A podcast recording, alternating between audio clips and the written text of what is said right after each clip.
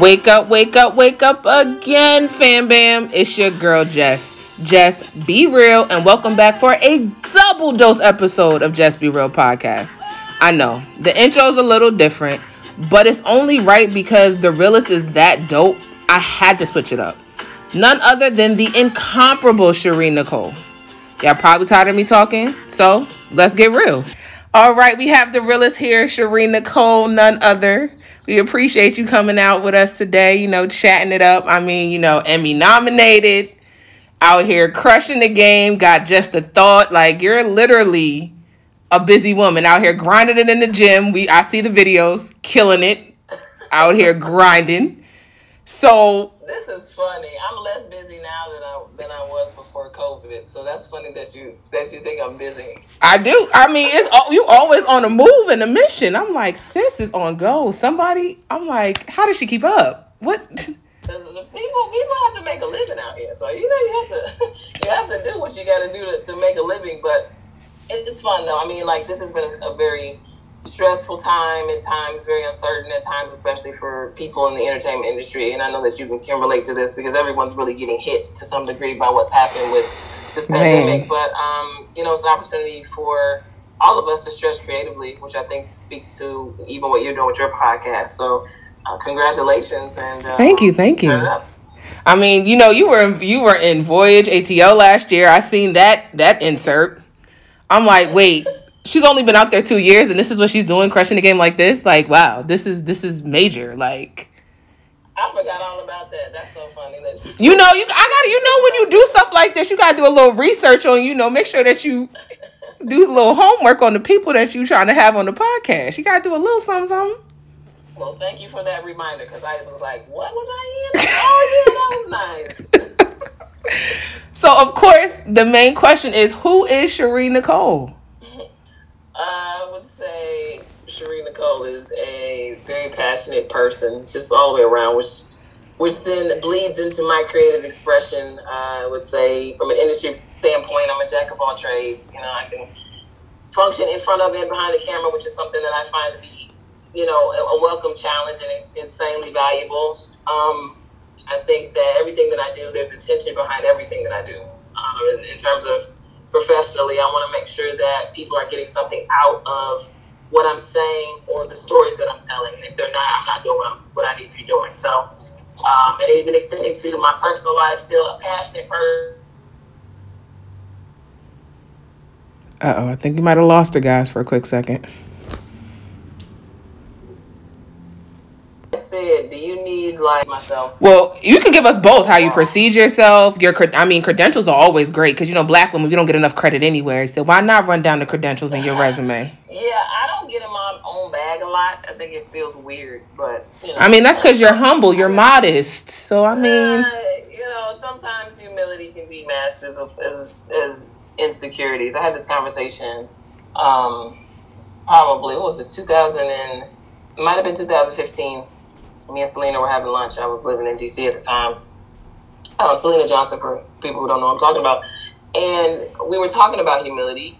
And we had a whole like deep talk conversation. We do this all the time. It's normal. Yes. Um, Check on just the thought. Their episode. You will definitely right. see it in action. and I, we were talking about humility, and I was like, you know what? I don't know if I'm really just that humble or if I'm really just that insecure. And I think sometimes we we we look, we think we're being humble, or people think we're being humble, and it's just us simply downplaying ourselves because we're we're not secure enough in ourselves to celebrate ourselves. So you got to be careful with that with that word. Um, I think it's more of a mix for me, but um, you know, from a, a personal standpoint, I would say that I'm a very passionate person. I'm somebody who, you know, whatever I believe in, whoever I believe in, I go 110% for, for them or that.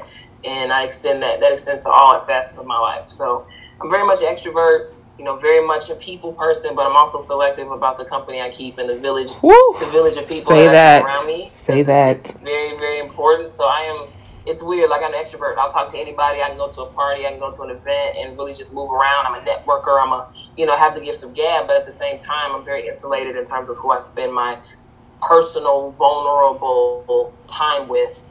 And I think that served me well over the course of my life because you, you got to be careful who you open up to. Now I'm a bit closed as well, which I'm working on, but overall, just me being very very careful about who gets who gets the whole of who I am. Yep. Um, I think that's benefited me throughout my life. Um, from a professional standpoint, again, that passion extends to what I do professionally. I would say I'm a jack of all trades. Take a lot of great pride in being able to function in front of and behind the camera, in front of a mic and behind the mic. I think it adds a lot of value. And my versatility has been one of the biggest things that's, that's anchored my career in this industry. I'm a constant learner. I'm a huge, I'm a huge advocate of, of communication. I think effective Yes. communication is something that, in particular with the black community, that we lack.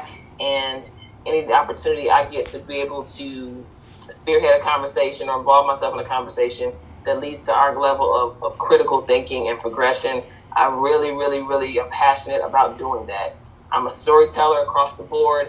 And in terms of what I say and how I serve, I always want, and what I say and the stories I tell, I always want to make sure that, you know, I'm serving others. And even if it's just to offer them a different perspective and have them be able to think about something differently, I think that's um, very important.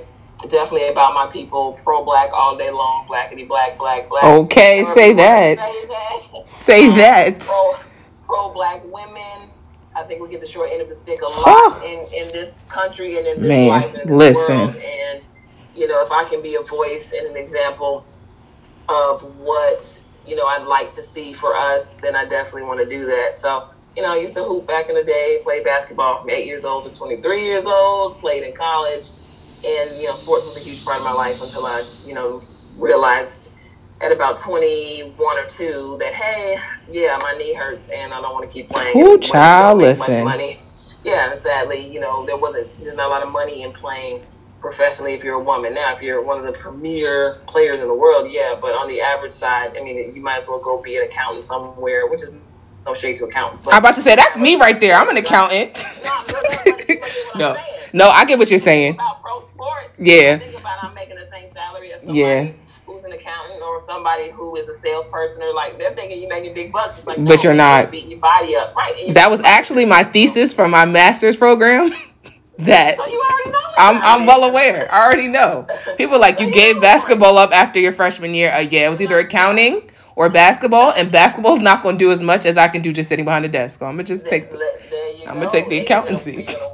You're gonna, wear your body out at the same time. So I, I, you know, learned that lesson. Thankfully, I learned it early, so I wasn't continuing to try to play on on a knee that was bum and, and, and trying to fulfill my my basketball dreams and not realizing like, hey, the dream is a great run, but it's come to an end now, and it's time for you to do other things. So. You know, it's been cool. I've worked in the, the docu-reality space. I've worked in the talk space. I've worked in the live news space. Most of the shows I've done as a producer are live and then just during this COVID era, being able to really push forward, you know, in, in, in hosting and, and putting together my own content, being in front of the camera a lot more, flexing those muscles that a lot of people hadn't really seen in this capacity, which I'm excited to share. So it's been um it's been an interesting journey, you know, but I'm here. So praise the Lord on this Sunday. Okay, say that again because listen, I'll be listening. I'm like, oh, just a thought. That is definitely like I feel like I love just a thought. Like I like I said, I t- like literally tune in every Thursday just to be like, yo, who does she have today? Because it's like you gotta wait until literally an hour or two of that day to find out. Well, who the guest today? Is she doing double portions? Is it gonna be one person? Who's gonna grace us? Like and i feel like all the conversations from the beginning because i watched the first episode up until now have been so influential and conversations that we need to have especially in the black community. Like there's things we don't we, we want to talk about. It's like well maybe i have to step on eggshells because i don't know how this person's gonna perceive it. And it's like Sheree Nicole's like well i'm here. We're gonna give it to it. You can tune in. And then it's on top of that it's live. So it's like hey you're gonna get what you get. Yeah, and, and, and I, I appreciate, you know, support and, and it doesn't, you know, I don't take it lightly. And, and I know that you tune in every week and you push and promote the show. And I, I really appreciate it because it's really grassroots. And at the end of the day, what you're doing with your podcast, what I'm doing with Just a Thought, a lot of us, you know, black content creators creators and black creatives need each other to be able to push each other's Definitely. things so that it can continue to build audiences and, and that it can stay on its own. Because my show, show is still very young you know, I'm not assuming that most people even know who I am, but what I do know is that once I get an opportunity to speak, once I get an opportunity to engage people, I believe that people will be engaged enough to continue to Right. stay tuned in. So that's really what I'm working on. But it's all about building an audience. So you know, I thank you for your support and you know, again, I just celebrate you for what you're doing on your platform well, because you. it's important. You know, our voices are important, and, and we look at what's happening in, in media right now, and now more than ever before, I believe black faces and black voices need to be at the forefront. And the only way that that can truly happen is if they're calling their own shots, creating their own content, answering to themselves and each oh, other. Oh, okay. Instead of, you know what I'm saying? Instead of someone who cannot relate to their cultural experience nor their skin color trying to tell them how to be them. It doesn't work that way. You better drop some bombs on us this good here Sunday and oh. take us to church, Cherie. Well, I, these are things that I've worked that I've unfortunately had to deal with in this industry, and, and really fortunately because it, it's I've learned a lot of lessons from that, and it's put me in a position where I'm no longer going to accept not going after the opportunity to tell my own stories and then to be able to foster the growth of other black creatives who want to do the same thing. No, I definitely feel you. And which y'all probably don't know, my first encounter with Cherie was when she was still living in DC. I will never forget this. I, I hated it there, by the way. I know that no one listening cares, but I hate DC. Okay, go. um, it was definitely one of Selena's shows, and Cherie was the car. Like Cherie was the driver. She was like, "Yeah, we're about to get down. We're out of here." Like she was on her mission. I was like, "Yo, she's on some ball status." Like I, was, I was. Was driving them around. Yes. What show was this? This had to be. I think this is at like the Supper Club or Blue. I don't know if it was Blues Alley, but it was oh, like. I was driving them around, hanging on. And this was like 2000. I want to say 15, 16. So I remember because me and. Sh- me and uh me and somebody else had popped into that show in DC and he was like, Yeah, he was like, nah, he was like, uh, everybody rolling with me, let's go, we out. Like, that's it. I was like, Oh yeah ever since I was like, yo, she's cool and I respect her because she's on a time constraint. Like, hey, we gotta go. We've been out here all day. Can we make moves? I, I think I think a part of that is like I am like an impatient kind of streak to me where after a while I just get sick of doing whatever I'm doing or being where I am. It's kind of like, and then mix that with kind of work. So if I'm, if that's funny that I was the driver. I don't even remember that, but that's very funny, and it probably happened. But like once somebody says you're the driver, now you have a job to do. Right. So anytime I'm in a position where I have to work, then the work Cherie comes in. So then mix the work, and she's very stern. She's nice, but she's very. We need to do this, that, and the third. You know, very straight to the point. Yep. and Lena and Alicia just chatting it away. I'm like, oh. They don't, they don't, they didn't care. They, they, and again, you have to remember, I'm, I'm, I'm, well, I'm much younger than them. So right. they're like, no one cares what Cherie's saying. She's a child. Yo. When we're ready, we will get in the car and she's just going to have to deal with it. And that's pretty much how it is to this day. Yeah, I, I believe it. I believe it. I believe it only because the last time I seen Lena in Philly, I was just like, bro, the people trying to leave you like she just sitting in the back room just chilling chatting like i'm about to eat my wings i'm like lord jesus me and Shakia. Like but to her defense, when you have to when you have to pour out as much as she does, at a certain point in time, you do want to just sit still for a second and not be rushed because the whole the, the whole show day is kind of like a a rigid rush fest. I can imagine the entire day. So when you finally when she finally comes down from the stage, just to be able to like sit for a second and eat, like I she should be able to do that. And sometimes people are like, man, come on. It's like, hold on a minute. It's not gonna kill anybody if I take 10, 15 minutes. Okay. You know what I mean? Because being hangry ain't it. There you go. And then a lot of people too, like that's the thing about, you know, people need to be a little bit more empathetic when it comes to entertainers because they're human beings. So a lot of people would perceive that as diva like behavior, something like that. Obviously you didn't, obviously I don't. But a lot of people look at that, oh my God, see, she got to sit there and do this. And no, like, I no. hate that. You know what I mean? You know what I mean? So, like, you know, we, we all should be more thoughtful when people need moments. Just in general, I think that we need to be more patient with one another. When somebody's having a tough time with something, Heck someone yeah. just needs five or ten minutes as opposed to you need to get over it. Oh, oh, come on. Oh, you holding us up. It's like, no, hold on a minute. There's a reason why this person is doing this let's let's let's let them have this moment and let's kind of right. figure out what that is to give them the grace to do it and the space to do what they need to do. So it's interesting. You got a good memory because I don't remember that either. You know, no, no, no pun intended. I do have a memory of an elephant or such. You know, I've been told once or twice in my don't life. Start that. Don't don't start that. I, I'm never on it, but I always get thrown in by Alicia on it. I be like, bruh,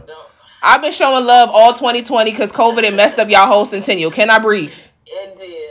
Can I just breathe? I'm just trying to love on you. That's all I'm trying to do is just show you some love.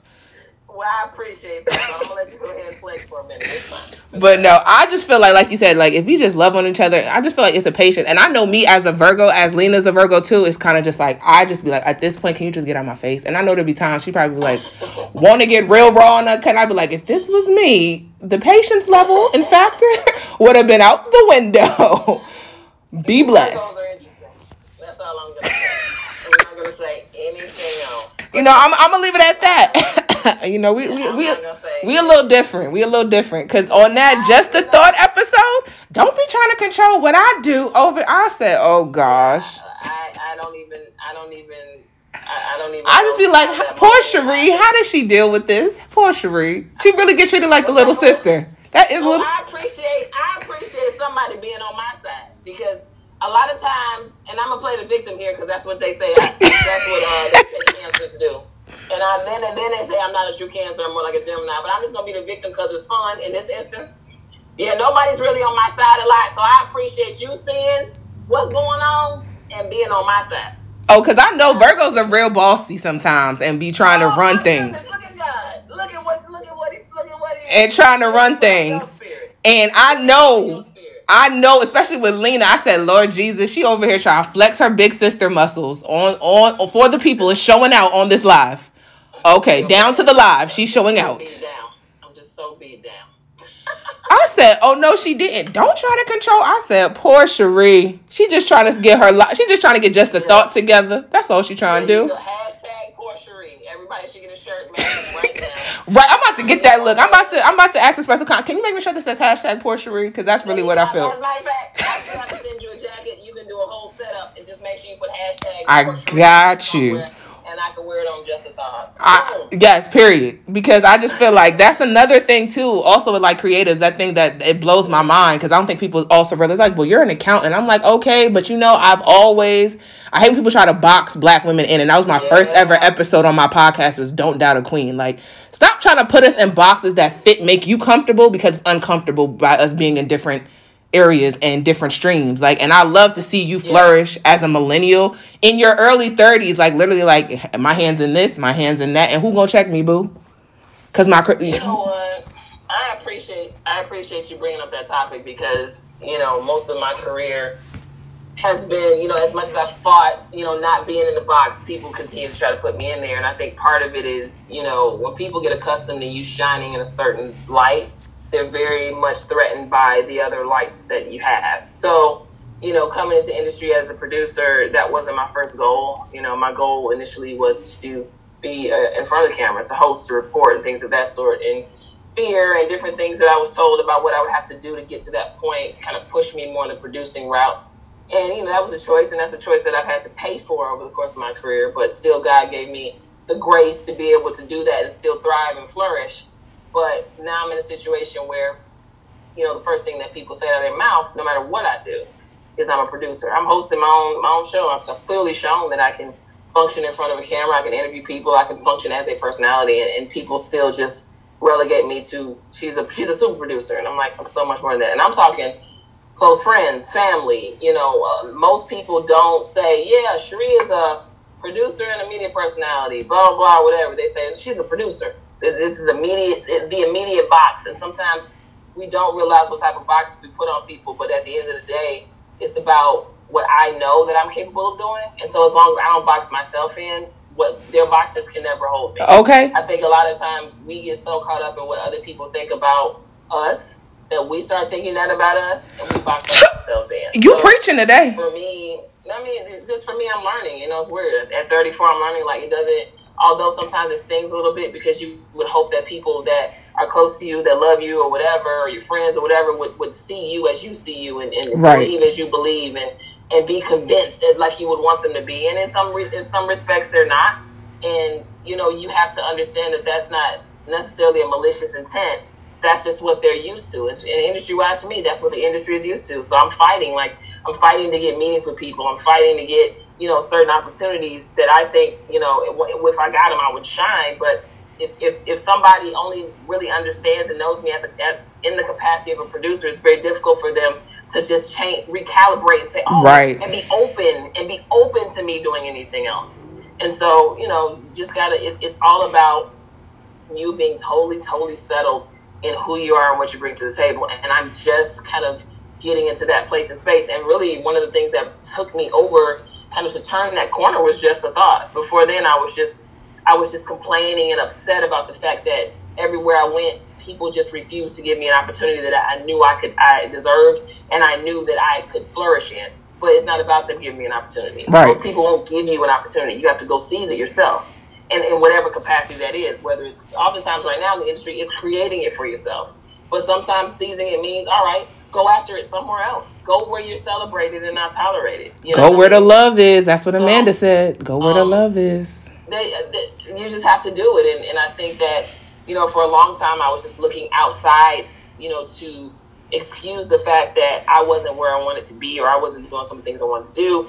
And yeah, in certain instances, people did, weren't fair or they, they were unwilling to, to try. But it's not, I mean, that they were just, if somebody brings you on to do a producing gig. It's not in accounting. If somebody brings you on to do a particular, a particular part of accounting, that's what they expect of you. Anything extra that you give them is great, but anything extra that you offer them, like if I'm offering you something outside of what you hired me for, they have a choice of whether to allow you to do that or not. Right. Especially if it doesn't benefit them. Right. If they don't see the benefit in it and they only see the benefit as in it's helping you, help yourself, they're probably not going to give it to you. Exactly. You know, so which is why I definitely wanted you on this episode called Manifesting in Media because, like you said, I don't ever want to box another sister in. Like you're doing other things outside of just being a super producer. Like you are a, like you said, a jack of all trades. You wear many hats. So, given that you have the educational qualifications to be in media, how do you feel that has benefited you in your career path? That's funny. I always go, and it's funny because I, I, go back and forth about this all the time. I mean, I, I value education, and you know, the the teaching that I received, you know, at the undergrad level in, in particular, and the counselors I had, and the teachers I had, the mentors I was able to garner from that experience, life changing. Um, and then I was a scholarship athlete, so I had no debt. Whew. Then I decided, what a blessing. Know, yeah, what a blessing. But then I put a curse on me. No, I'm just playing. Lord, it's not a curse. Was it that master's degree? Um, that master's degree. Child. I don't feel like I'm quite ready to jump out there yet. Go get a master's, go to Medill Northwestern, great school, you know, it's got all this, you know. And at that time, a master's degree was still something. Like you get a master's degree it was still kind of like a big deal, especially from a school as prestigious as Medill. And but then I, you know, I had great teachers and I got great instruction and I got a job you know, less than two months out of graduating, and it was it was high, a higher position than I probably would have received had I just gone from undergraduate straight into the industry.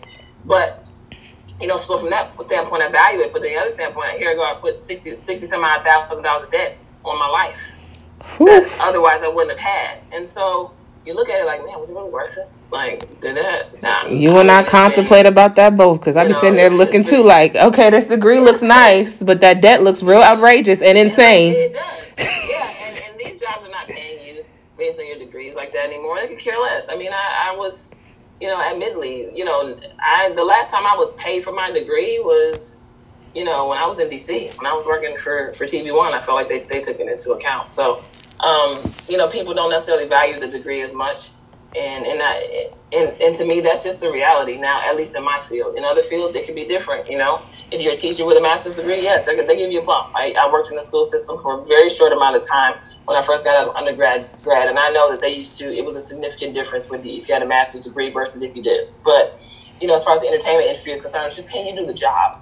You know we're not necessarily now if, if I work for a CNN or something like that but I'm more of an entertainment you know, right. talk type of type of pr- producer, so they're not they're not looking into that. So I'll go back and forth about it, but I will say, you know, at some point I believe God's going to put me in a position to pay those pay that, those loans back, and I won't even I'll laugh about it in t- in five ten years. But you know, I, I don't the level of training I received overall from from all of my studies, um, undergrad and graduate, I wouldn't trade it for the world. I think it helped to prepare me for the professional I've been able to consistently be in this industry because this is a hard industry. It's very difficult and it, takes a lot out of you. And so I think it, prepared and braced me for that and just connected me to some really amazing people that, you know, many of which I'm still in contact to some degree right now. And I know I could call or email or text or, or hit up on social media and they will be extremely responsive to help me. So, it, education is valuable, but I would say to anybody who's who's kind of on the fence, like just got out of undergrad and like,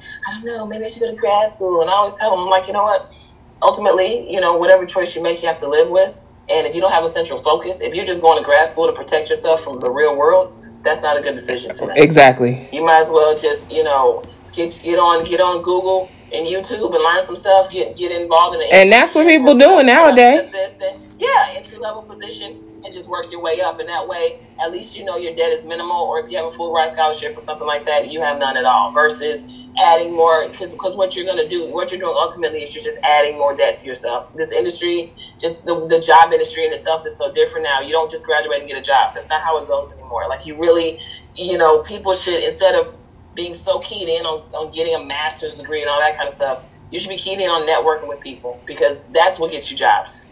Period. And I say that all the time. Yeah. Along with internships. Like I was a major person who was like, okay, I'm gonna do internship. How I, I still try to question to this day how I managed internship and being online, but it happened. Oh, but nonetheless, it was like when, I. When you got greatness in you, you know, you, yeah, no, you just multitask. But it was just like my friends are like, well, what are you doing this summer? I'm like an internship. There's like it's paid, and I'm like, yeah. And then I had one that was unpaid. But unlike a lot of my friends, they didn't get a lot of jobs in the field of accounting because they're like, well, what experience do you have? What can you show? What what is your your resume saying? Okay, you took the you did your four years, but what else? What have you done really in the work experience? So it was kind of like my friends are like, well, you just had an upper hand. I said no, I just applied myself. Like everybody knows an internship is pretty much letting you know, do you really want to do this or do you not? Like right.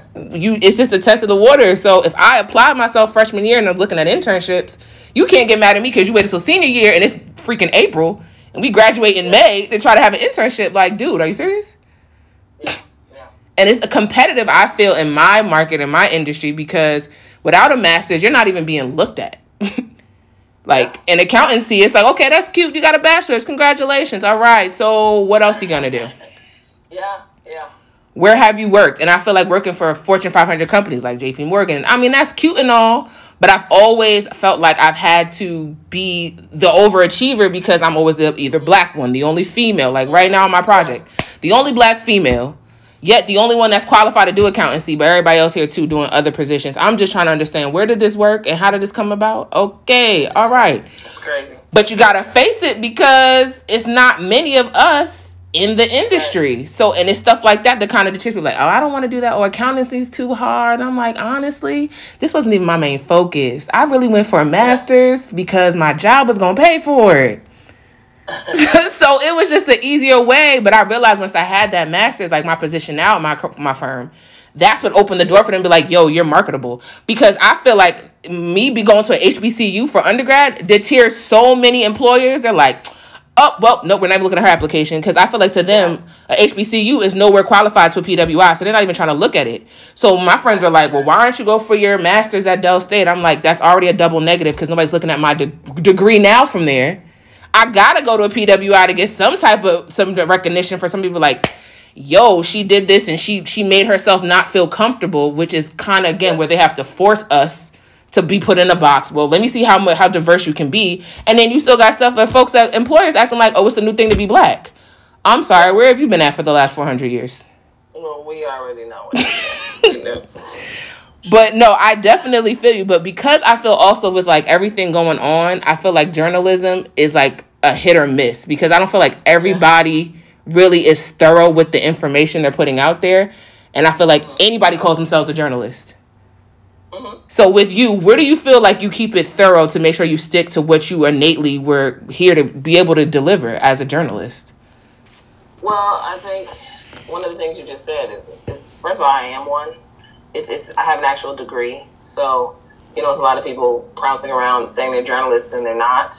It's it, to me, I treat it like somebody saying they're a doctor or you're saying you're an accountant. You have you have studied that field. You have degrees in that field.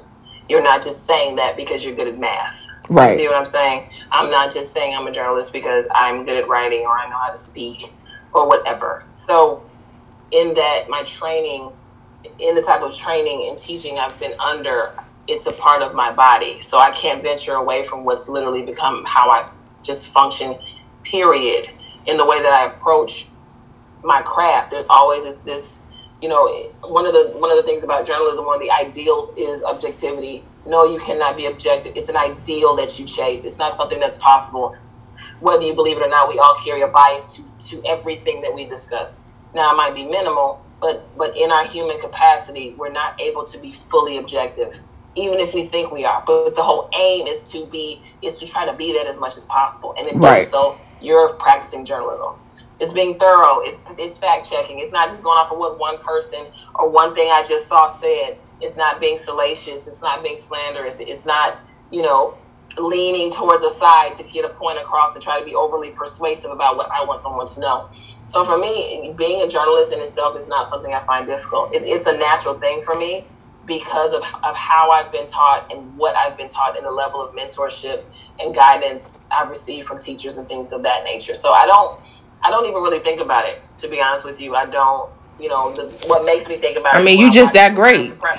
You just that great. it's, it's, not that. It's, it's, just that I, I actually am one. The only time I really think about being a journalist in, in in that capacity or any is when I'm around people who profess to be them and they aren't, or there's either I'm a, or I'm in conversations with people when they don't understand the difference. You know, then it, then I have to then I got to flex on and be like, no, I'm a real I'm a journalist in real life. Right. Like I'm not like this ain't TMZ, this ain't boss up, yeah, this ain't right, none of that. I'm not a gossip girl, you know, and no shade to anybody that that does those things because those are still forms of entertainment. But there's a big difference between what what the science of journalism is and the study of it is versus that. And so the only time I really even bring it up, think about it, whatever, is when I'm in conversations or, or in contact with people where I have to do that. But it's just it's just a natural thing for me. It's a natural thing for me. And I'm thankful for that because that's a testament to my teachers and my mentors. Right.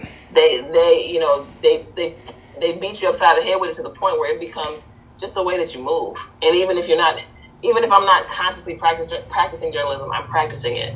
As I'm talking to you, I'm thinking about how to formulate my sentences or how to how to make sure that I'm not leaning towards one side or the other too far. Like it's just a natural way of doing. It. Just like when you learn how to ride a bike, just like when you learn how to swim.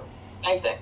It's all, it's all, I like you said, it's all the fact, like, that's me even too. Cause my friends are like, oh, you did a pod. I'm like, listen, I'm not an expert in this area in media, but I just have a, I just have a lot to say. So I'm just going to take it for what it is that's I was like, just be real, because it's gonna be just me, real, authentically, just being me. Like y'all know me, y'all just know how it is interacting with me. Most of y'all do who listen, but it's just like it's just a pure form of just me being authentically me. So, how would you say social media has been a great benefit to you? Um, you know, social media is dope. It's it's allowed me to, it's allowed me to express in ways that just in a professional setting I wouldn't otherwise necessarily be able to do, but also just you know, give people more of the fullness of who I am. You know, when you hide behind your nine to five or, you know, you're kind of a hermit where you don't really engage with people on social media, you limit your ability to reach people. And so I always want to reach people. So I've watched, you know, even since I moved to Atlanta, my brand my brand kind of really grow, especially on social media, which is pretty cool. So I like the fact that it allows me to be creative. You know, there's really no rules. You can kind of do what you want to do. You can you can really create the persona that you want people to to fall in love with and and hopefully you know mine is authentic as possible because a lot of times the danger in social media is that people are lying to themselves and Child, listen. putting a bunch of stuff up here about what they do who they are and they're none of that and so for me you know i always want to challenge myself to who am i showing people right now is this Cherie okay this is her because if it's not then i don't want to show it that's why everything that i say that i do i do when I in the in the profile part where it says describe you, you have to describe yourself and you list your little credentials or whatever else, whether yep. it's on LinkedIn, Instagram, Twitter, whatever. Everything I put on there is real. I really do it, like in real life. I don't have a little bit of experience. I didn't. I didn't. I didn't um kind of um embellish over here. No, I really did that. I really do this. Like I'm. I don't need to lie about my brand. I can be straight up and down with you about what I do, how I do, why I do. And so that's the fun part. Just I mean, even things that I do that I would do at different jobs I had, I could I could extend the conversation and things like that on social media, which is super fun because when you work on a talk show or a news show, you only get a segment. You only right. get time segments, and you might want to continue the conversation with people who tuned in, or even give my own opinion about stuff because I'm not the talent. I wasn't the talent in that instance. So being able to take the conversation that happened on the show and extend it on my on my own. So social media has been a great tool for me, and you know, people said people, in my opinion, you know, seem to be pretty responsive to the things that I've been doing and, and how I've tried to allow them in to getting to know me in a way that's appropriate, in a way that's fun, but in a way that's also not too much. But some people do the most on social media. So I just, I just to, Listen I, here. I try to be um, as tame as possible, but towing the line in terms of what the, the conversations I stir up and the things that I want people to think about because I'm thinking about them. So Right. it's kind of a safe place. Like social media can really be a safe place if you utilize it right, and you can kind of make some stay. And I'm not talking about going out here and talking crazy about people and being mean, but I'm just saying if I have something to say that you know may not be as politi- politically correct as people would want in like a workplace or whatever, I can say that and really have conversations and get some get some some people talking, get some engagement, get some Right. opinions, and get some conversations about that. So it's been a, it's been a great tool. I mean, especially Instagram. I mean, my my just a thought. My show is IG Live right now, and it's been a huge, huge, huge boost for me. Make sure y'all tap in because I know I promote it all the time, but make sure y'all actually tap in and go look at those episodes. Hello. Just plug yourself in there. Plug yourself. So yeah, social media is um, it's dope. I, I'm a, I'm very appreciative of it. Very appreciative. And I like how you said it's a brand because people always just think a brand is a name or like a label. No, you are always a walking billboard and a brand to yourself. Like you are a brand within itself. So when people see you, they're not gonna be like they're gonna the first thing gonna be, oh yeah, oh you're just a thought with Sharina. Nicole. Oh yeah, I've seen you before. Or There you go. hey, you're the producer from TV One. there Like you go. You're a walking billboard and i feel like that's and i think i got that from from Celicia from being a visionary you're for, sounds right. That sounds about right. you're forever your brand so like you have to invest in yourself and be mindful of what you do and i think also be coming from the business aspect that's something that was ingrained in us early with professional development Yes. business forum like which i feel should be extended to all colleges and majors which i've Mm-hmm. that's a whole nother discussion but i feel like it well prepared me to know how to conduct myself outside of just me even if i'm walking down the street or if i'm walking in a boardroom like to know mm-hmm. you are your brand. You're representing not just yourself but you're always representing somebody else. So be mindful of what Yeah. you do and how you conduct yourself. So i like how you definitely said that. So given that you have worked in the industry for as long as you have what challenges outside of just the normal of course being a black female is already hard within itself. Have you challenges have you experienced in in the industry? Not having enough to do what I need to do. That's a big one. I minimal resources. Um, a lot of times, you know, sadly, especially black women, sadly underpaid. Not in every job, but in some, and not having the resources. Being on a great team, great people, but not having the resources to really put together what I believe would be the best, the very best we, we could put together. So it's been a lot of making lemonade out of lemons. um, and not being given the uh, the sugar and the other stuff and the good ice. Put the good ice in the in the, Okay. in the cup. The good old You know, crushed ice. cool. You know, so it's like uh, you have to you have to make the best out of out of make your lukewarm lemon juice real good because Okay, because that's pretty much So, it. Yeah, so it's, it's definitely been. I've never worked. I've never worked one job in this industry where I've had it where I've where I've had most of what I needed. Which for me, I pray to God moving forward that that changes. That's But insane. What it has done, it's insane, but it's the industry, and that's what people need to know. Like, especially you know, black media, black shows do not get the resources that they deserve. They just don't. Um, traditionally, they don't. Traditionally, they don't, they don't get the level of investment that they sh- that they deserve and should to be able to, to not only be created but to sustain. They Yeah. just don't. Say Um, There are some that do. There are some that do, but there are a lot that don't. And you know, one of the things that it's done is it's it's, it's grown my my media muscles. It's allowed. It's given me a level of of strength. It's, it's it's extended my versatility because I've had to be five million people in one body. You know, with certain things that I've had to do, and so that's great. It's taught me to, to, to push through. It's taught me to like don't stop at anything to get it done. But that's very that's very exhausting. And at a certain point, it would be nice to just be like, I'm Boom, here you go. This what you oh, I'm need. There you go. Here's what you need. What else do you need? Oh, okay, here you go. Oh, we'll get that for you. That would be nice. But I had a conversation when I used to work for News One Now. Roland Martin used to always say this, and, and I just thought it was very valuable. He said, "You never want to start in this industry at the tippy top, getting at, at, at with with different platforms where you get everything that you that you could want and need." He said, "Because if you have to go anywhere below that, you'll struggle." Ooh, He said it's better to start in an environment on a platform where you really where you don't necessarily have everything that you need because you learn how to work and be creative and, and take a little bit and make a lot out of it so that when you get to the tippy top it's like it's like a breeze it doesn't even feel like work and that's I like always that. with me I like and that. it's a great point because i watched people that started that were at higher that worked for bigger shows and worked on bigger platforms than i that i've been able to work on come to the platforms that i was on and struggle because they were spoiled they, they couldn't they could not function without certain things. They were having a they were in a nightmare. And I'd be like, Oh, this is nothing. You know what I mean? Right. So This is my usual. There you go. So it's not it's not to me not, I'm not meaning for anyone to think that it's okay to accept minimal output from people who employ you or who or, or projects that you've been given. But what I'm saying is sometimes that's that's the price you have to pay for the bigger prize later on down the line. So I think I've been paying these prices because God is setting me up to be able to have some big things that I'll be able to, to sustain. Not even because I have everything that I need or would want, but because from a character perspective, He's built things in me to allow me to, to, sustain it at that particular place, which outweighs what somebody could give me to be able to do what I need to do. Right. You see what I'm saying? Because you've earned that. Um, there you go. So that's like one of the biggest challenges, obviously, being a being a black woman telling black stories, and, and, and, and in some respects working under um, the guidance or supervision or the the entity that has no clue about black people and what they need and how they talk, walk, and think. And um, that, Which- that is that. Transfers transfers me over to my next area of Sister Circle. Um, that was my show. I was so upset because I needed my daily dose of culture.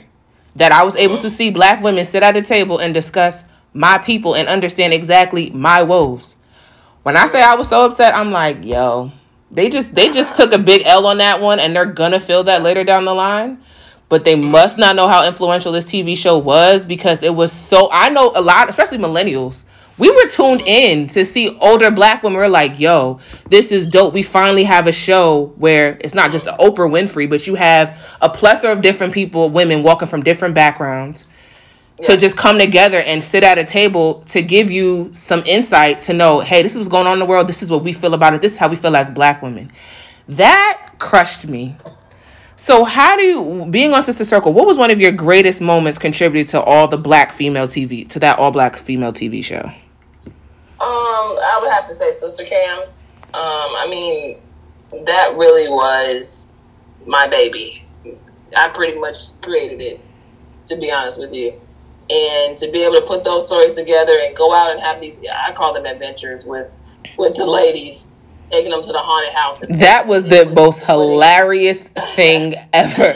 and you know, and, and taking them to the trampoline house and, and trampoline place and and you know doing different activities with them and taking them to the Hawks game and Syleena singing the national anthem and things of that sort and then coming back and creating a story out of that and, and creating almost a separate series within a series, right? So and, and, and that was that was my happiest moment. That's when I was the happiest at, with with the show when I was out with them having a good time and and still working at the same time and we'd have just really fun memorable moments and then coming back and putting that together. Now, for example, remember I just told you, you know, not used to having everything I need. Typically, in, a, in an instance like that, you go out in the field, I call the field, you go shoot it, right? It'll be me. Probably I would be like the lead supervisor producer.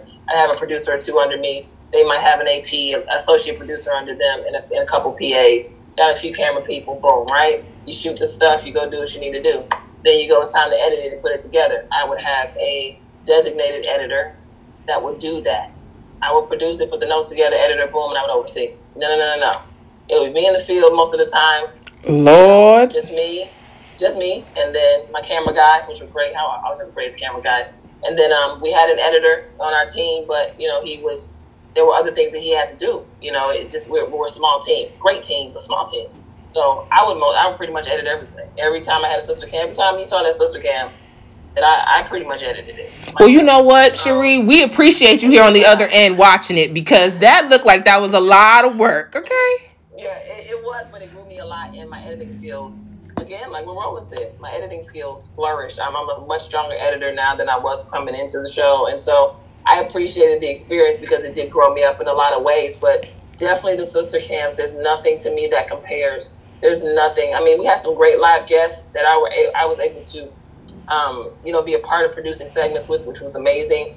But nothing compares to the sister cams. But the only thing I would say, other than that, is just the people I was able to network and meet. I made so many, you know, industry associates and friends just from being a part of Sister Circle that, you know, I've been I'm able to carry those relationships beyond the show, which I've been able to do, which has also helped just a thought. So people will be like, How do you know these people on the show?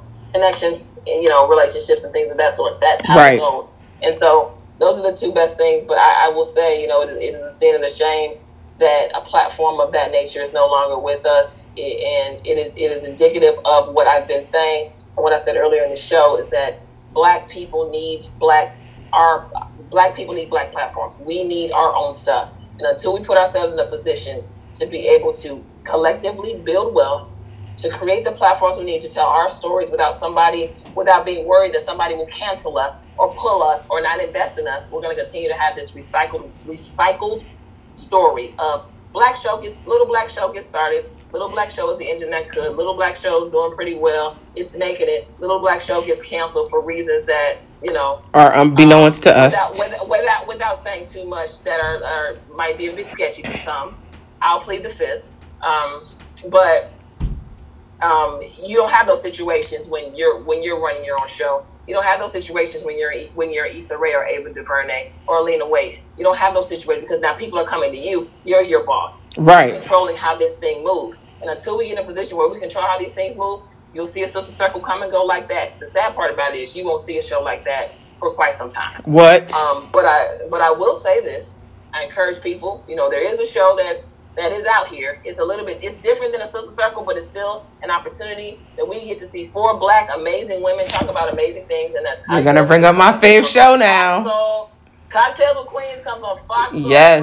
Fox, Foxsoul.tv. You can also download the app. It comes on at 9 p.m. Eastern on Monday nights. It's featuring Claudia Jordan, Syleena Johnson, LisaRaye McCoy, and Vivica A. Fox. And no, they're not paying me to do this. I just believe in black content and black media, and, and, and I'm so excited that there's something where we we lost Sister Circle, but right behind it, can we got right. This? Because there isn't an audience that wants that wants to hear from themselves. Exactly. Black women want to hear from black women. Period. Black men want to hear from black men. Black people want to hear from black people. So. And my fan bam is aware because they be seeing me too in it because I posted. So I know y'all already know about cocktails with the queens. I just need to go ahead and make sure y'all download that app and get to it. it. Just check it out, and you know, and you and you decide if it's something you want to engage in. But the fact that we have something like that shows you know, that hey, there's a need for it because it wouldn't have been created if there was no need for it, right? Period. the cool part about it. You have people that are that are melanated that are that are moving this thing forward as far as cocktails with the queens is concerned, and that's something to be celebrated, and that's something that we must support because when we support shows like this, we create the opportunities for other shows, other shows that tell our stories to be created. When we don't support, we can't complain.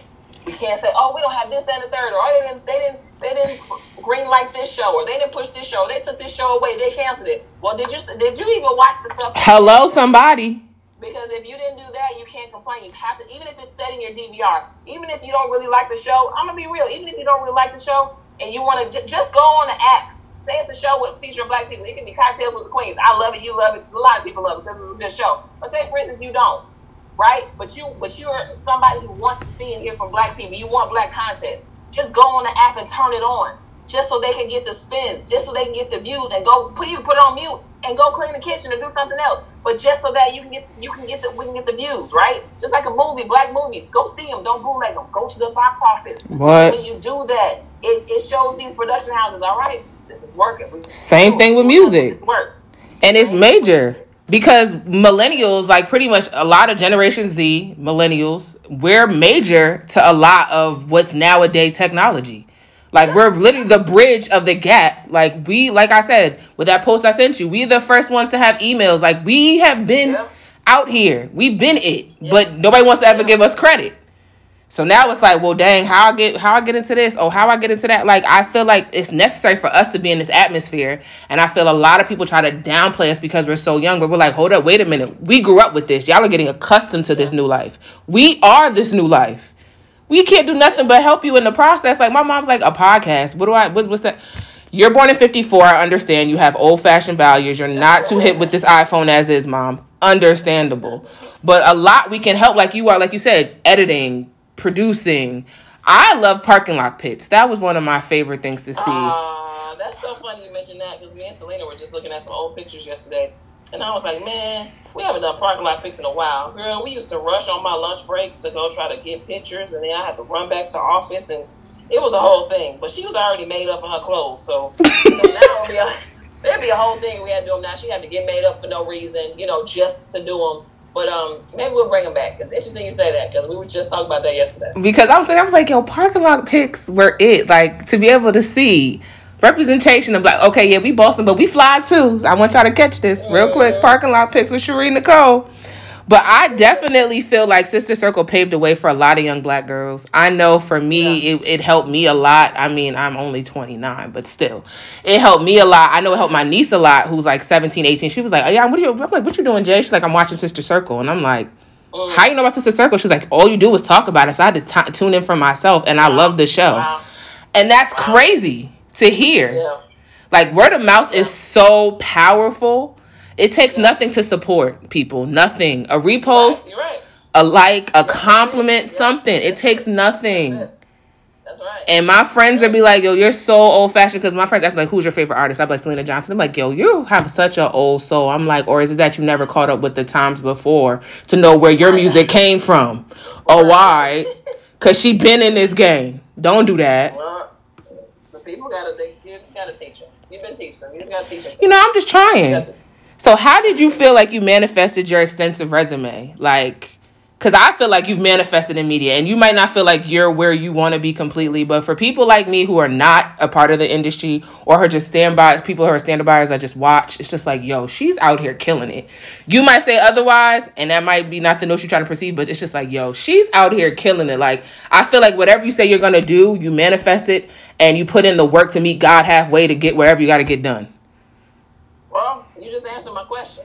I mean, you answered your question. Um, the biggest thing is, you know, God has just been in, in, incredibly faithful to me, and you know, there's been a lot of tough times. There's been a lot of great times as well, and um, I think just making the decisions to go after things, never stopping at no, always trying to be connected to people. That's been the biggest thing that's helped me. You know, just making sure I'm connected to as many people as possible, and going above and beyond and making myself invaluable. So and, and, and indisposable. Uh, every time I do anything, I want to, I want people to look and be like, we can't afford to lose her. Ooh, I like that. We can't, we can't, we, we, we can't function without her. And so I, I take that approach to every single thing I do professionally.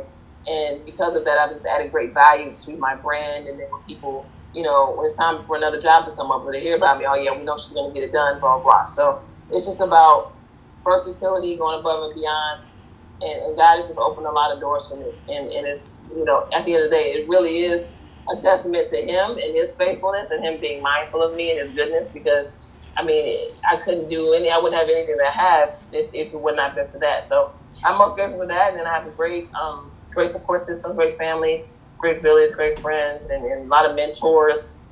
You know, a lot of people have been coaching me my whole life. So I just been very blessed in that regard. My parents are amazing, two sisters, and you know, I just I have a good, solid, you know, foundation. Very blessed with a very, very solid foundation. And I think that it's just really carried me, continues carrying me through my life and my career. So I would say that. Then you have two little people, which is Lebu and and Yellow Boy, your Trey Trey.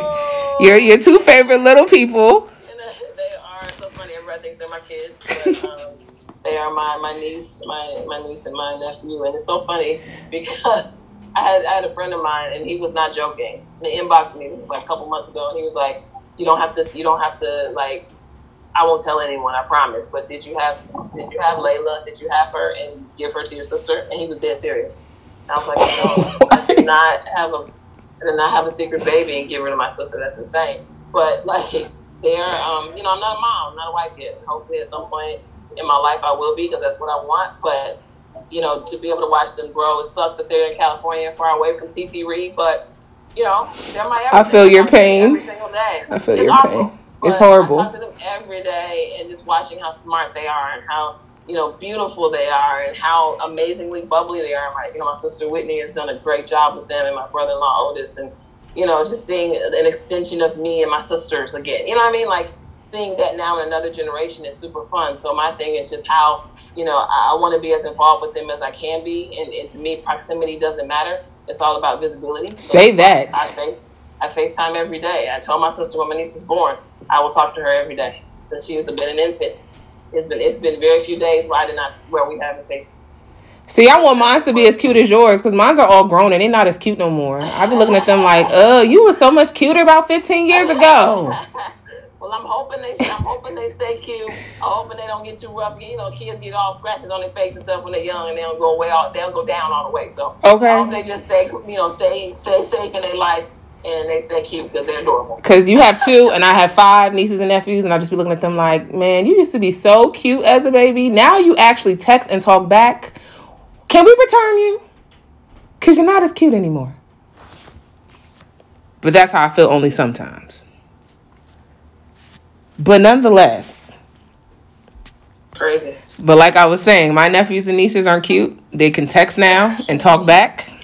Oh, cool. No, it's it was it was cool and cute, but one there one one of them's nineteen. I took on a college trip. I'm like, are we already at this age? Why? when did we get here? Tough twin nephews. Oh they just oh, they're about to graduate high school.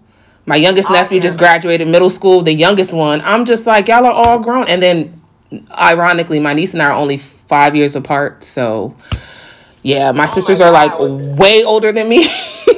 wow, I would be going through a nightmare with them being that old. I would be like devastated. Like you're you're making me feel old. This okay, well, you know they got 16, wow. 17 years on me, so they're like 47, 46. So wow, they, yeah.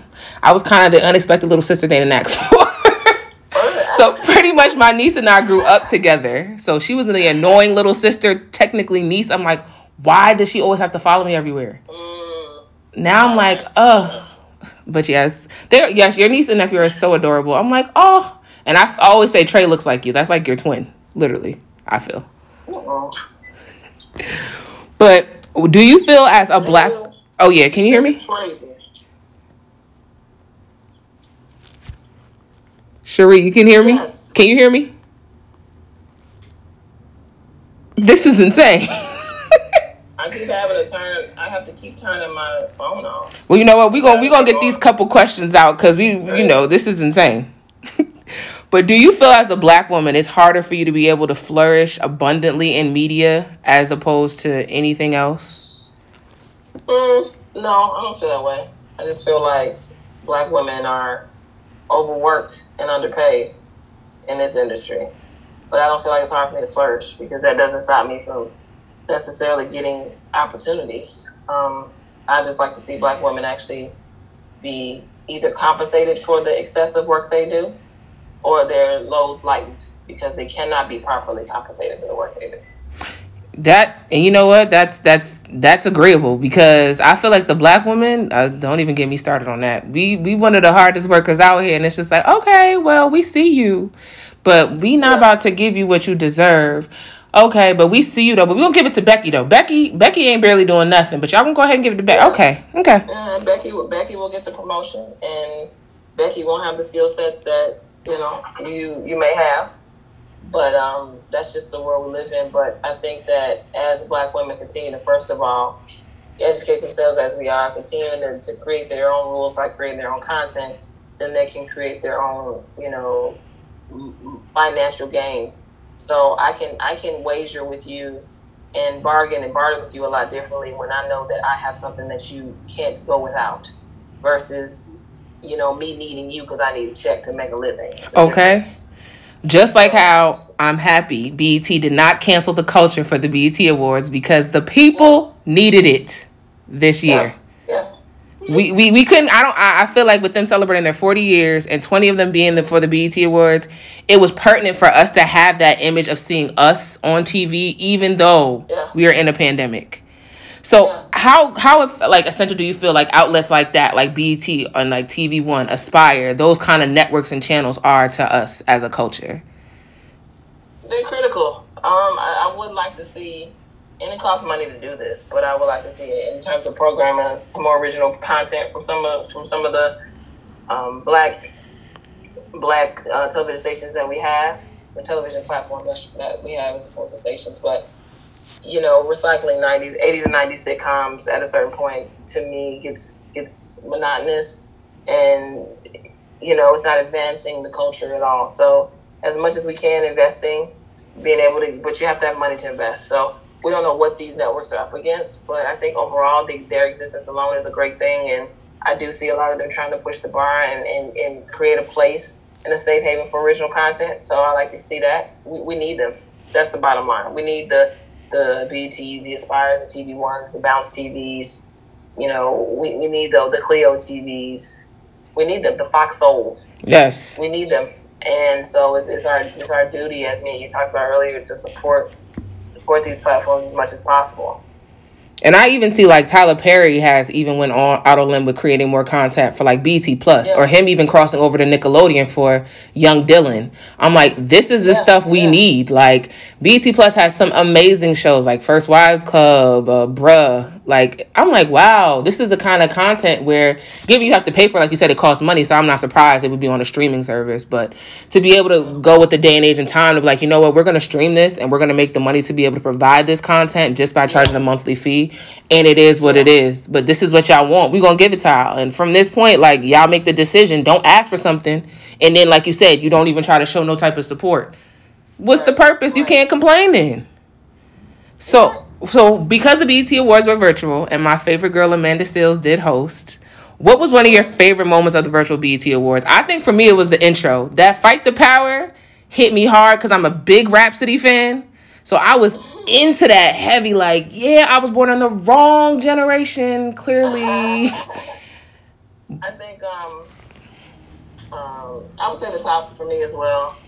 It, you know, it's a little bit challenging in my opinion to, to, to try to watch a show that's virtual that way, but I thought BET did a great job, and I thought, you know, the underlying theme was, was spot on, and so I, I would say the top of it, and you know, it was just nice to see BET say we're going to do this anyway, and I think they were the first from a black voice perspective, the first uh, platform to really not bow to the COVID pandemic and, and what it's done to this industry, but to try to still push through it. And because the the other pandemic of racial injustice is something that needs to be front and center in order for us to continue to make change. So, you know, kudos to BET. I thought they just overall they did a great job. I, I would have to agree. Like I, I was shocked at the performances because I was like, how's this about to go down with these performances? Like yeah. people are not on the stage, but to see everybody show it out. When I see Meg, I said, okay with the Mad Max theme. I see you, sis. Yeah. You yeah. killed that. Do do the thing. And I was just like, okay, so this might I think for me I probably enjoyed it more virtually than probably on it happened probably in stage, but probably because I've never been. But it was like it was more of a pace where it was like it's just like it flowed. So I'm like, oh, I can watch. Before you knew it, I'm like, dang, it's eleven o'clock. This was three hours. We slept in for this long. It's crazy. It was insane to me. So like you being within that industry, would there be anything that she probably would have added, given it is virtual? Was there something that she probably would have changed, maybe slightly or mm. altered? Mm. No, and I think you know, for me, it's important. It's important for for us right now to up top to not even have those kind of discussions, really, because we. If I had if I had a, a qualm about something that I saw that I, I would did it different, I would tell you outside of your podcast. I would tell you. I wouldn't tell you up top because I think we have enough of us right over critiquing and criticizing us as opposed to taking us as we are and having those conversations outside of where people can can be a part of it when they shouldn't be. So I agree. You know, I respect I would, that. I would just leave it as you know they did a great job, and, and again they they did what a lot of people didn't have the guts to do, which is have a, an award show amidst everything that's going on, and not make COVID their excuse to not create. Which is major and brings back to the Black Lives Matter, and I know it's super heavy in Atlanta, like the amount of insaneness. Like my store has been on the front line since day one protest, and I'm like, dude this is insane. Like Atlanta is the top top for protesting. How do you feel this has impacted your perspective on media and how it's being portrayed across the nation? Because you know they had no problem capturing the looters, but they're not capturing the peaceful protest. But that's the first thing one to put out there. It has impacted it because I, for me it has impacted because I'm used to that. It's not something that I'm like, oh my god, I can't believe they did this. You know, it's like you know it's a given. You know, I've, I've pro- been in protests myself. I was very much involved in the protests with Freddie Gray in Baltimore. I believe that was in 2015, if I'm not mistaken. So, you know, and you saw the same thing, the images of the looting, but you didn't see the, the cleanup that happened. And, and I, thankfully, as a journalist and a producer, got to cover that, watching people clean up the community together and watching you know, Pastor Jamal Bryant and everything that he did on the front lines there and galvanizing the young people and having, you know, town halls at his church. No cameras were there to cover those things to the degree that they were the looting. So I'm used to that narrative. I'm used to news outlets and things of that nature doing it. I think it's completely disgusting and unacceptable. But my perception wasn't changed because they've they've been doing this. I think my perception would be changed if they didn't. Now, I will say I did appreciate some of the coverage I saw um, most specifically on CNN when they had this was the first night of unrest, I believe, in Atlanta, and um, they had reporters from all different cultural backgrounds, which I thought was great. Had black reporters, you had you know Hispanic reporters, you had white reporters, you had different different races, color, Asian. I mean, they really made it a point to say all of us are a part of this, and we all have to do something. So I, I was I was most changed, you know, impressed or changed from perspective standpoint by that. And that I I think I, that was my thing too. I, I loved I love Cuomo. I, I love his brother. I love well of course that's the governor of New York, but I love how he was like, I'm gonna give y'all the raw and uncut. This is what y'all need to see. Even though I might not be of your color, I'm an ally. I'm here and I'm supporting, and I love seeing that because it's not like you see that regularly on, especially a major news channel as CNN. Right. So that was like major for me. It's like, wow, this is crazy. Like somebody actually is going to use their platform and that have a privilege and they know that they're they know of their privilege and use it to the advantage to be able to help us out. And I think that's major because we need more allies. Given everything going on, it's like we we y'all can wake up and still go to your day to day. At the end of the day, I'm not even safe in my own home. Breonna Taylor is a main yeah. example, which I'm still disgusted. Her killers have not been charged. It's yeah, I could. I, I, I, have a lot of anger, so I can't. You know, I, I try to restrain myself because I could go really to a place. Um, but I, I just I don't have words for it. It's very angry, and like you said, it can. You know, I, I live. I'm single. I live alone. It could easily be me. You know what I mean? They can right. in my door unannounced and do and do what they want to do and get away with it. So it's just it's just sad. It's just sad and, and tragic and her family has to live with this and they're passing laws and painting murals but these in her name but you have right. Yeah it's weird. It's so weird. It's weird. so to be on a to end this on a lighter note where do you see Shari Nycole media in the next two or three years? Um hopefully got some shows under my belt you know and and able to do some things in front of the camera that I feel passionate about and also behind it and then create opportunities for other up and coming young black creatives to to tell their stories. I want to become, you know, I want Shari Nycole Media not to just become a platform for myself, but also a hub for young black creatives to come through there. I can hire them for different gigs that come my way and things of that nature. So uh, that, that's what I would hope would happen and, and really become a force in this industry, like a, an Ava DuVernay, like a Lena Waithe, you know, um, you look at even Oprah and what she's doing. I mean, in terms of, the, of them being content creative creators and business women, and Issa Rae's, I aspire to be on that level, and I believe you know, do the right things and pray real hard, work real hard. You know, the, the Lord will, will put me there in the name of Jesus. Well, we gonna speak that, but I, I personally can speak for myself. I feel like God has so much in store for you that because of you starting with just a thought or even before prior to that with all your experience and the dedication and passion you have for what you do, I feel like there's no way but just up for you. Like I just see so much in store in your future that it's gonna be like a house. Shari Nycole Media is gonna be a household name where people like, oh, can I? Hey, Shari, can I? Can I schedule an appointment? Have my people call your people, like on that type Come level. On, household name and have my people call your people. You know, we could schedule lunch, something like that. There we go. Talk to my assistant. I, you know, I, I appreciate that, and obviously, you know, I, I feel the same for you. I think, you know, great energy, great intention and, and great futures are, are, are drawn to one another. So I, I speak the same over your life and all the things that you want to do, and just branching out and even doing this podcast. When from a just traditional standpoint, a lot of people will look at you and be like, "What are you doing that for? That's that, that's not in my anything you got going on. What's the point?" And but you're disregarding all of that. You continue to push forward because you enjoy this and you believe that it's something that you should be doing. So, you know, I believe the same thing for you. So just turn up. Everybody turn up. Turn up and be great. So, Shari, let the people know where they can find you. Let plug yourself. You already know how we do. You know, you know how Salisha told us. Plug yourself. Let the people. Oh Lord, let me monetize my brand. Real okay, quick. real quick. Um, um, you guys can follow me uh, on Instagram and on Twitter at Shari uh, S H A R I underscore Nycole N Y C O L E.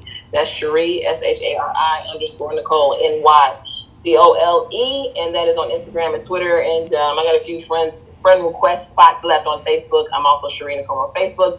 And if my re- friend requests are closed, you can also follow my Facebook page, Shari Nycole Media. So you can like that page and see some of the things that I'm doing. I'm also on LinkedIn under Shari Nycole you know, I'm everywhere. Just, I'm, I'm one of those friend requests still probably in the in the the abyss. probably not true. so send me another one because don't yeah, don't do me like that. Send me another one because I probably just didn't notice. and then also my website sharinycole.com will be la- relaunching um, within the next month or so. I'm just tweaking it now, but I'm really excited to bring it back into the forefront and get you guys thoughts. So thank you everybody for your your support and your future support, and hopefully that the work that I'm doing and continue to do will be a service to those who engage with my content. And if you ever need motivation to get off your butt to go work out, you can always look at her story for that. Okay. There you go. The Eagles always fly early in the morning. If you haven't worked out today, go make sure it happens. You know what? We did not. We did not work out today, but that's because I went five days this week, and um, I had a massage as a recovery. So today was like a recovery day, but I'm back at it tomorrow. You know how it is. We got to go at least five days. Sometimes we go six my program is five and we hit it hard. So and they go in. So and also Thursdays, do not forget. Just a thought with Shari Nycole Thursday, 6 p.m. Eastern Standard Time. Tune in. Right, thank you. Tune in. Check show, out. Period. I forgot about my own show. That's ridiculous. Support her. Thank Support you. the fellow sister. There you guys. So much, and that's on my Instagram. So just Instagram live, and then also, um, if you guys tune into my IG live tonight at uh, well, it doesn't matter because this isn't gonna air tonight, but I'm gonna it is because it's fun. Oh, it's gonna air tonight. Well, in case you guys see it, uh, I'll be talking to um, on, on um, it's a show called The Heart on IG Live about love relationships and in my my um, professional life, and that's happening tonight at 7 p.m. So in the next hour and a half, 7 p.m. Eastern time, you can tune in on IG Live, and we're talking relationships and, and Black people, Black love, and media, and all that fun stuff. So. Well, Shari, thanks again, homie. I appreciate you. You know, Thank I look you. at you as a mentor, a role model. I, I look oh at you God, and all that. That's a lot of pressure. Oh my God. Don't because you do. You've been unapologetically you this far, so continue. I mean, hey. All right. but, my strength. but thanks for kicking it with us. I appreciate you. I cherish you. So again, on air. Thank you so much. It's been a it's been a pleasure and, and, and an honor, and I appreciate it. And anytime you need something, just let me know. I, I am not rich yet, but you know, if I got a little piece of change, you need something. Just we gonna we gonna get there. but uh, thanks, fam, bam, on air. Let's right. keep it real. Well, that was Manifesting in Media with the one and only Shari Nycole. Make sure y'all check her out on Just a Thought on Thursdays at 6 p.m. Eastern Standard Time. As always, like I say on air, let's keep it real and never forget be real, be true, and always be unapologetically you. Peace and love.